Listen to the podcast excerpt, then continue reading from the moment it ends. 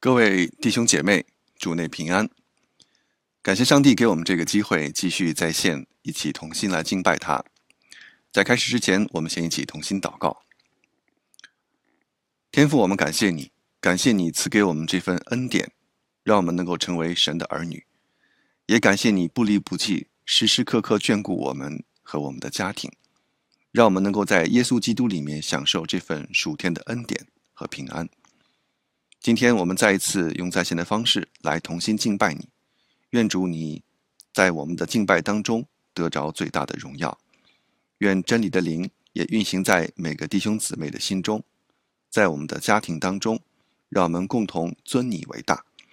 在当前的处境之下，让我们更加热爱主你的话语，更深的来认识你。愿主你在今天的敬拜当中与每一个家庭，与我们每个弟兄姐妹同在。我们这样的祈求祷告是奉靠救主耶稣基督的圣名，阿们。弟兄姐妹，当我们提到家这个概念的时候呢，通过传统文化的层面，我们有时候会有这样的解读。我们请看一张图片哈，中国的文字家这个含义呢，就好像是一个房子，然后呢在房子底下有一头猪，这个代表了农业社会时期人们对于家的最基本的期望。有个房子可以遮风挡雨，有头猪代表食物充足。如果你有机会去中国南方的一些乡村观光旅游，即便是21世纪的今天，仍然能够看到这样的一种在一楼养牲畜，在二楼住人的这样的生活画面，非常的写实。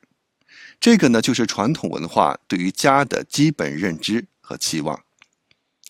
前一段时间，有位牧师送了我一个小印章，请看一下这个上面这个图片2。这个印章上面呢有一行小字，它是用英文写的，其实翻译过来呢就是家就是家人聚在一起，并在一起祷告。这句话把家这个字的含义更加向圣经的价值观靠拢，让我们看到家人在一起除了要有温饱有团聚以外，更重要的还要在一起祷告。祷告是向我们信靠的上帝说话，跟上帝透过祈求代求建立亲密的关系。换句话说，今天祷告就像是旧约的献祭一样，是人献给神的祭物。那么今天我们的主题是永不亏本的投资，建立家庭祭坛。投资就是为了收益，但人的任何投资都有风险，有成有败。而家庭祭坛的建立却是一项永不亏本的投资，因为它帮助每个家庭建立与上帝亲近真实的关系，帮助每个家庭抓住上帝的应许，帮助每个家庭在任何处境中都能行在真理和光明中。因为建立家庭祭坛，接受我们献祭的另一方是永生的上帝。在弥迦书6章第8节说道：世人哪，耶和华已经指示你什么是善，他向你所要的又是什么？无非是要你行公义，好怜悯，谦虚谨慎的与你的神同行。这节经文的背景是当时上帝让先知弥迦向以色列民发出的责备，因为以色列民只有外在形式的献祭，而失去了对耶和华真实的敬畏，所以耶和华神让弥迦警示这些以色列民，上帝不是喜悦千千的牛羊献祭，上帝是喜悦他的子民存谦卑的心与神同行。用在我们今天的处境，就是告诉我们，我们的信仰不是只有礼拜天去教会的几个小时的宗教活动而已。况且现在由于疫情，大家连聚在一起的几个小时都困难了，那么我们就需要谨慎对待一件事情，如何存谦卑的心与神同行呢？答案就是今天的主题，建立家庭祭坛，每日与主同行，这就是永不亏本的投资。让我们来看第一个重点，建立家庭祭坛的提醒，这是基督徒家庭的责任。经文是创世纪8章20节和约书亚记24章14至15节。圣经第一次提到筑坛献祭，是在创世纪第8章。当时挪亚一家在方舟中已经度过了一年时间，在洪水退去后，他们出了方舟。弟兄姐妹，就像我们现在又处于加强的社区隔离规定之下，从今年的3月15日开始，一直到今天为止，我们这样的反复的隔离已经过去了153天了。所以我们一直都是处于这种社交受到限制的状态。可是挪亚一家在方舟中光是经历洪水就150天，再等洪水退去又是150天，再到上帝让他们出方舟，那就是整整一年了。可以说挪亚一家经历了一年的加强隔离，也可以说是憋坏了。请问大家，如果你在一个封闭的空间中坐了一年的船，而且里面全是动物，当你知道可以下船的时候，你最想做的是什么呢？是和家人一起去喜欢的餐厅吃饭庆祝吗？是与久违的朋友打篮球放松呢？是和家人去海边游泳呢？根据本地的调查，在隔离过后，大家最想做的一件事是旅游。其次呢，就是与家人朋友相聚。这或许也是我们的想法。不过挪亚一家一出方舟就做了一件事，筑坛献祭。我们请看这张图片啊。根据创世纪8章20节记载，挪亚给耶和华筑了一座祭坛，拿各样洁净的牲畜和飞禽献在祭坛上作为燔祭。筑坛献祭这个行为背后，折射出挪亚尊耶和华为大，也体现出挪亚向上帝献上感恩。因为耶和华借着方舟拯救挪亚一家八口和其他的生物，因此挪亚的献祭也向我们提醒，在任何处境下都应该向上帝献上感恩。所以挪亚一家一出方舟，不是先想着自己的放松和享受，而是先为着耶和华止息愤怒拯救了他们一家而献上感恩的祭。这就是筑坛的作用。祭坛代表人借着献祭与神和好，恢复人与神的关系，向上帝献上感谢的地方。那么这里还提到把牲畜献为燔祭，就是烧了。在利未记中有更加详细的描述，祭物当时是洁净的牲畜和飞禽。对于挪亚一家来说，献上洁净的牲畜和飞禽是要付代价的。方舟所能容纳的动物是有限的，把洁净之物献给上帝，表达了人当把最好的东西献给神。另外，把这些动物当作燔祭献给神，就是把它们烧在坛上，这不是代表耶和华喜爱烧烤，而是代表破碎了自己，让神看到人献祭的态度。正如罗马书12章1节提到的，所以弟兄们，我凭着神的仁慈劝你们，把身体献上，做圣洁而蒙神悦纳的活祭，这是你们理所当然的侍奉。理所当然的侍奉这个短语也可以翻译作属灵的敬拜。所以献祭的作用是什么呢？献祭就是敬拜上帝。从旧约圣经的角度看，是赎罪，是敬拜。那祭物是牛、羊、鸽子。而从新约的角度看，献祭的祭物是什么呢？是祷告、见证，是新生命，是属灵的敬拜。这就是今天的献祭。不过借着耶稣基督一次的献上，永远的献上，我们今天不需要去宰杀牛羊鸽子来献祭，而是可以直接来到神的施恩宝座前祷告祈求，这就是祭物。弟兄姊妹们，其实我们的祭物常常是内心的祈求，但上帝给我们的又是什么呢？是平安，是盼望，是喜乐。它不是需要我们的牛羊鸽子这些祭物，而是需要我们做一个信靠他的人，一个愿意天天跟随他的人。无论是我们个人，还是我们的家庭，无论是做父母的，还是做儿女的，从人的角度看，那么幸福生活、平安健康、光宗耀祖，这个家就是一个不错的家庭。但圣经说，家庭是除了幸福生活以外的基本单位以外，还是荣耀上帝的基本群体，也是侍奉上帝的基本群体。当约书亚他们在迦南地得地为业之后，他在示剑这个地方，约书亚劝全民向上帝献上感恩，劝全民服侍耶和华，因为他清楚整个征战迦南的过程当中，耶和华一直做以色列人的元帅，保护引领得地为业。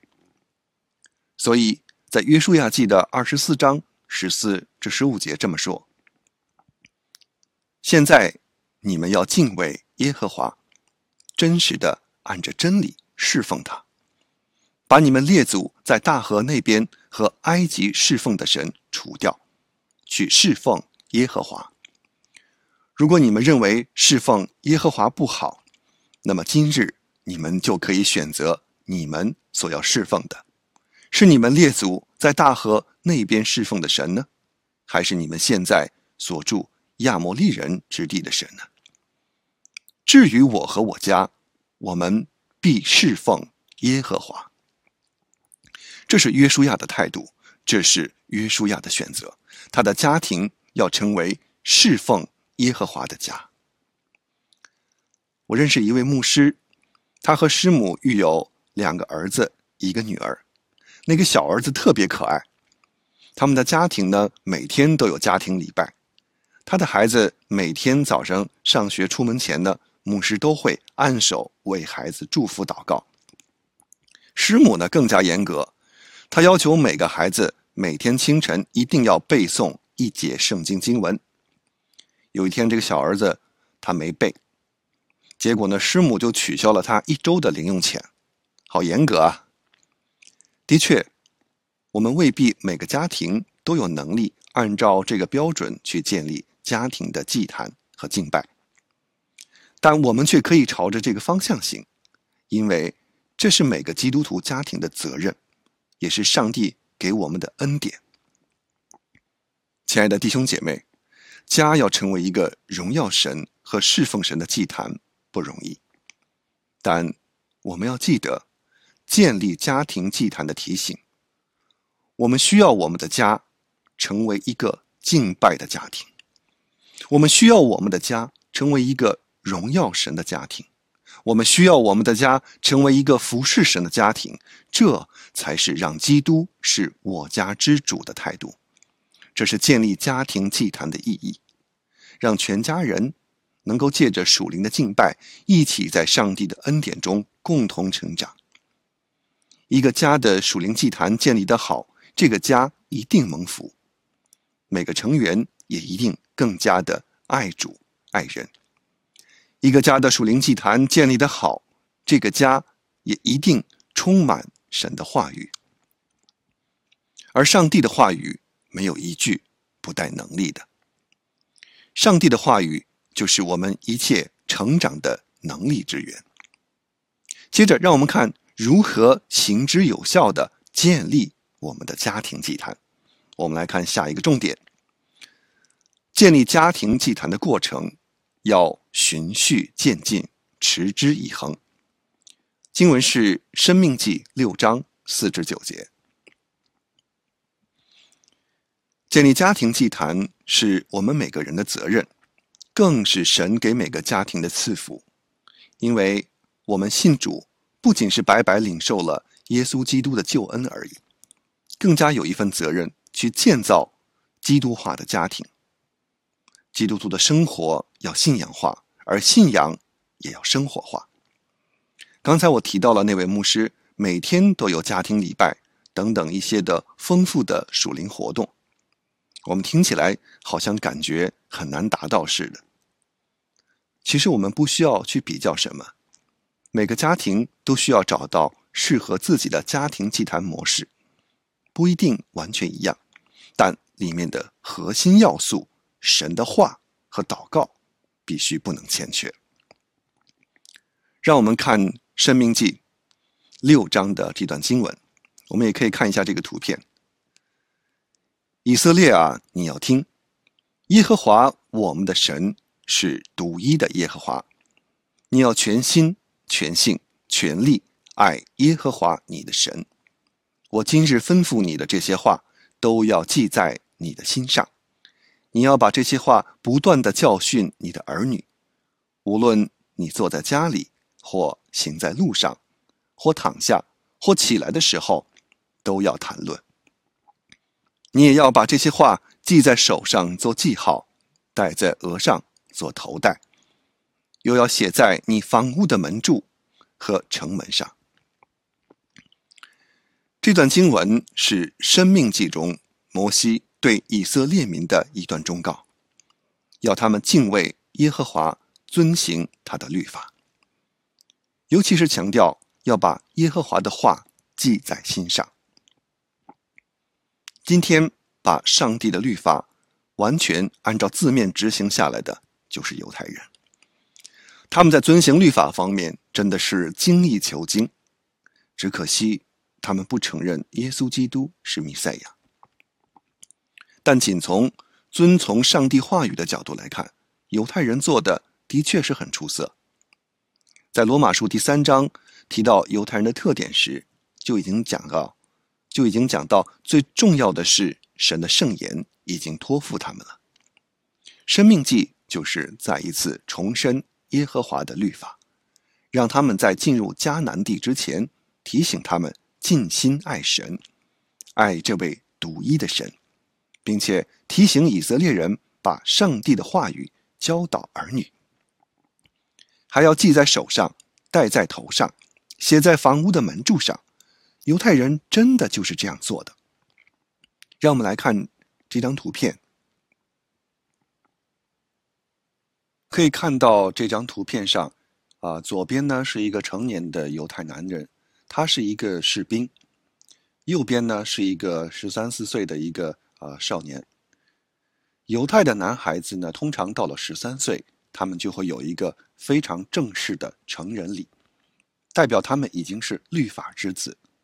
他们对摩西五经非常的熟悉，他们的父亲早早的开始教导他们诵读希伯来文的妥拉律法书，他们在家里也会谈论律法，他们会在会堂里面跟拉比一起诵读。即便是那个军人，你可以看到他在空闲的时候呢，也会带上那个配经盒和配经带来祷告。配经盒就是你看到他们头顶上的那个黑色的小盒子，配经带呢就是他们缠在左手手臂上的那些黑色的皮条。这些其实有很多的讲究和这些文化在里面，也代表他们对上帝话语的尊敬。他们真的就是在圣经当中所记载的，把神的话戴在头上，拴在这个手臂上。而且呢，我们再看下一张图，他们也会把神的话写在房屋的门柱上。犹太人有一个小小的长条形的小盒子，这个叫做 Misusa， 这个里面也是记着上帝的话，他们把它放在门柱上，就是门框上。每一次他们出门的时候呢，就会亲吻这个 Misusa， 去抚摸它，这样呢就是表达时刻不忘记神的话语。弟兄姐妹，你看到了吗？这个就是家庭祭坛的作用。作为家长，我们有责任建立我们的祭坛，让我们的子女学习遵行上帝的话。在经历了5个月不能见面，跟大家面对面的这种团契敬拜之后，我发现传道人有一个能力大得长进了，那就是想象力。因为我要想象大家听到问题之后的回应，我要想象大家在当前的处境下所面对的挑战究竟是什么。现在如果我问大家，你觉得建立家庭祭坛难不难呢？虽然我看不到大家无法互动，但是我想一定有弟兄姐妹举手说不容易啊。那么我接着再问，你觉得有哪些因素影响我们建立家庭祭坛呢？下面4点呢，就是我想象弟兄姐妹可能的回应。第一，没有时间。现在人人都很忙，忙着工作，忙着生存，忙着社交，因此总是很难有一段分别为圣的时间献给神。甚至说，如果不是疫情，有些事情我们仍然舍不得放下来。其实我们奉献给主的1/10金钱只是奉献的一部分，我们的恩赐、才干还有时间都应该奉献给神。因此忙成为了我们的理由和借口，但我们却没有为忙找个办法。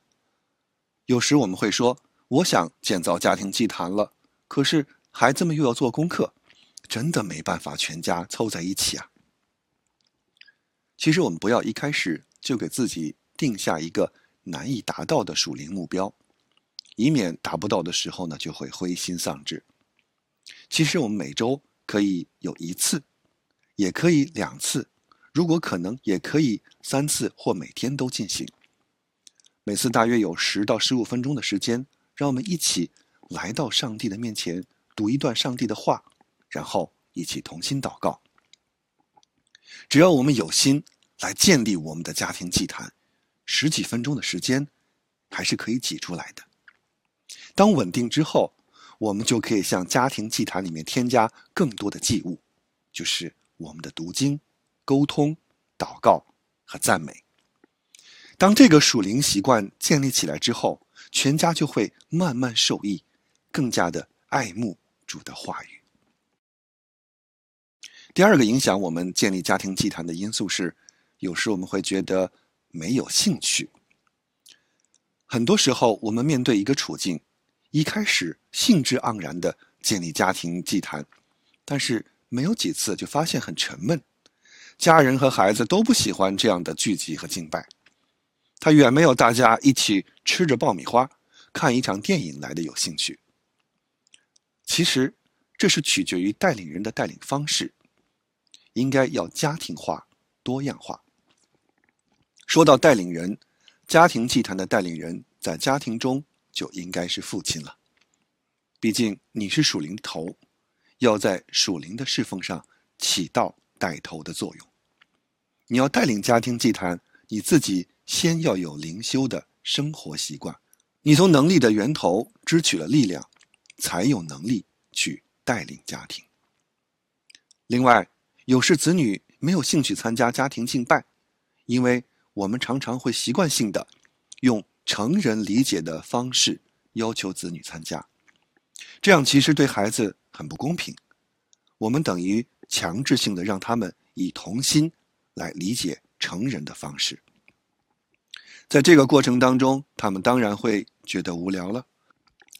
所以呢，我们这些做家长的，我们要懂得用创意的方式，比如说我们让全家人一起用表演的方式来出演圣经人物，也采取鼓励的方式让孩子参与到敬拜当中去，这样他们的兴趣就会大大的加添了。比如说犹太人，他们常常把希伯来的文字用点心制作，然后呢又在这个文字上面的这个烤成的这个点心上面呢再刷上蜂蜜，让孩子们去品尝。这就告诉他们说，神的话比蜜甘甜。这是一个非常有创意的教学方法。长此以往呢，父母子女也多了很多亲子互动的时间和机会，彼此的关系更加深入了解了，彼此的祷告也更加务实，真切了。还有一点，我们做父母的呢要注意，我们不要惧怕在孩子面前表现出自己的软弱和挣扎。我们要在神在人面前活出我们真实的人性。因为父母在外面工作所面对巨大的压力和挑战是真的很不容易，所以有的时候也可以适当的分享给孩子知道，让他理解父母的辛劳，彼此同心祷告，一起来面对挑战，全家人才能同心同行。家庭祭坛不仅是一个属灵的活动而已，要预备得好，真的要付出代价。有时兴趣是培养出来的，而我们的祭坛却是一砖一瓦堆砌起来的。各位弟兄姐妹，让我们一起加油！现在不能到教会来敬拜，除了线上的崇拜以外，我们还需要上帝的话在家庭中做指引。父母们刚强壮胆，在我们的家庭祭坛上献上馨香的祭物，我们的家庭祭坛才能蒙神喜悦。第三个影响我们建立家庭祭坛的因素是，我们会觉得没有知识。我们常常感觉建立家庭祭坛像是第一个吃螃蟹的人，不知从何入手。可能有人会说，你是牧师传道，你们受过神学训练，当然知道怎么建立家庭祭坛了。弟兄姐妹，千万不要小看自己。家庭祭坛不是只靠属灵的知识和技巧来建立的，家庭祭坛是靠上帝的恩典和怜悯来建造的。我们可能不懂太多的神学，可能不懂的原文，可这有什么关系呢？有上帝的话就够了。在家庭祭坛里，上帝的话语是必不可少的。我们可以花点时间，全家一起来诵读圣经。如果全家一起读3章圣经，差不多10分钟就够了。当我们愿意花时间用心灵和诚实来亲近上帝的时候，圣灵必会在我们的家中动工。在这个时间里，知识不是主角，家庭的合一和上帝的同在才是主角。千万不要惧怕，你会读圣经吗？这就够了。如果你的家庭已经有稳固的家庭祭坛，感谢上帝。如果还没有，加油，要快快开始。我们不要浪费了这次疫情的机会，因为我知道很多孩子都已经开始网络上课了，所以其实我们是多了更多跟孩子相处的机会。不要迟疑，带领他们来到上帝面前，建立他们的圣经价值观，孩子们到老也不会偏离。第四个影响我们建立家庭祭坛的因素是没有坚持。有了开始，就怕没有坚持。我也常听到弟兄姊妹的回应说，家庭祭坛开始不难，难在坚持。这句话说的没错。当约书亚在事件向以色列民宣告你们要侍奉耶和华时，当时以色列民的回应是，我们绝不会离弃耶和华去侍奉别的神。可到了士师的时候，以色列民多次违背神的律法，去外族通婚，敬拜别神等等。那些对于耶和华的律法如数家珍的犹太人，对于神的侍奉和忠诚也会软弱跌倒。怎么样才能坚持呢？还是申命记当中的话，你要全心全性全力爱耶和华你的神，我今日吩咐你的这些话都要记在你的心上。你要把这些话不断地教训你的儿女，无论你坐在家里，或行在路上，或躺下，或起来的时候，都要谈论。这是什么呢？这告诉我们一件事，重复和坚持是传承信仰的方式。在任何时间里，爱神和侍奉神是一件需要尽全力的事情，不是可以草草了事的。我们要让下一代继续尽心爱神，我们自己就要更加努力才可以。因为我们的基因可以遗传，但我们的信仰不会遗传。如果孩子看到父母对于神的态度是随便的，那么我们不要期待他们的信仰会稳固和纯正。即便是牧师传道的孩子，要更加谨慎。就算你是神的好仆人，忠心侍奉，但如果没有在家庭中对子女有足够的信仰建立，他不一定会选择跟随主。祭司以利之子坏到极处，撒母耳的孩子也不敬虔，这是我们要警醒的。信仰是不会遗传的，但信仰是可以引导带领的。所以我们每个弟兄姐妹都需要在这条路上坚持，彼此鼓励。有位画家收了一个天分很高的徒弟，他没有教导这个徒弟具体的绘画技巧。在第一年里面，他只给他说，你把这盆花每周画出一幅来。徒弟也很顺服师傅的吩咐，每周都照着画。其实植物每天都在生长。一年后，师傅让徒弟把每周画的画按先后顺序摆出来对比。不看不知道，不知不觉中，徒弟对于这盆花的微妙变化都了如指掌，对画工也更加精进了。这时画家说，坚持这一年，就是让你在基本功上打下坚实的基础，然后你可以继续的提高了。这就是坚持的果效。弟兄姐妹，坚持确实不容易，没有任何一件事情是容易的。可当我们清楚目标和价值时，我们就会为之付出努力和坚持。当神的话充满我们的家时，我们的神便与我们同在。当我们立志在家庭中建立家庭祭坛，让这个家属于神时，服侍神时，我们是在做一件永不亏本的投资。这是帮助我们建立属天的基业。所以愿每个家庭都找到适合自己的家庭祭坛的方式和时间，循序渐进，持之以恒。各位在网络前敬拜的弟兄姐妹，让我们做一个总结。今天的主题是永不亏本的投资，建立家庭祭坛。其实一言以蔽之，建立家庭祭坛就是把我们的全家凝聚在上帝的施恩宝座前，与赐人新生命的神建立和保持永恒的生命关系。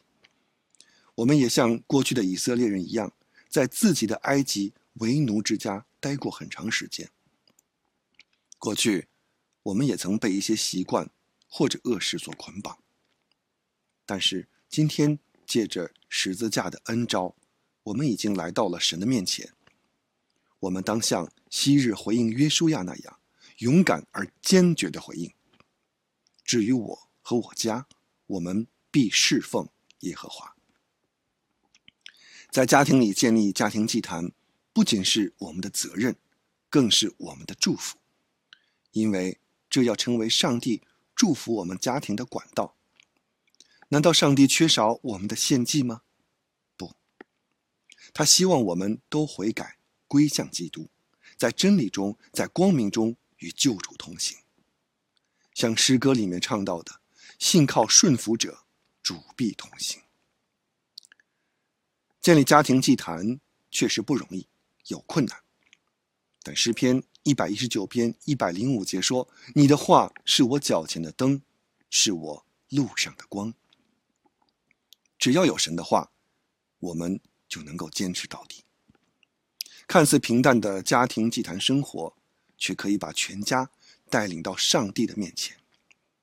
我在这里挑战教会的弟兄们，不要懒惰，不要逃避，不要惧怕，举起圣洁的手，为我们的家庭祷告，为我们的教会祷告，让我们行在上帝的光中，用永生神的话语来保护，来建造我们的家庭，把我们的后代也带到上帝的面前。箴言22篇第6节说，教养孩童使他走当行的路，就是到老他也不会偏离。弟兄们姐妹们，不要迟疑，这是永不亏本的投资，建立家庭祭坛。愿我们每个人的家都成为服侍耶和华的家庭。愿我们每个家庭都有祭坛。愿我们每个家庭祭坛上的火永远兴旺。我们一起祷告。父神，我们感谢你，感谢你赐给我们永生，也感谢你赐给我们家庭。希望我们每个弟兄姐妹的家庭都能得蒙你的喜悦，也希望你真理的灵在我们的家庭当中不断的运行和动工，也带领我们的全家都能够以敬拜的方式常常来到主你的面前，与你连结。也求主你兴起家庭当中的弟兄，让弟兄在家庭当中担当属灵的带头的作用，在家庭当中竭力的建造家庭祭坛，让我们在任何的处境之下都更加认识你，更加爱你，紧紧跟随你。愿主你使我们的家庭可以成为一个荣耀神的家庭，使我们的家庭可以成为一个服侍神的家庭，在随时随地都可以成为你美好的见证。愿真理的灵，真理的光充满我们的家。愿上帝祝福每位弟兄姐妹。这样的祷告祈求是奉靠救主耶稣基督的圣名。阿们。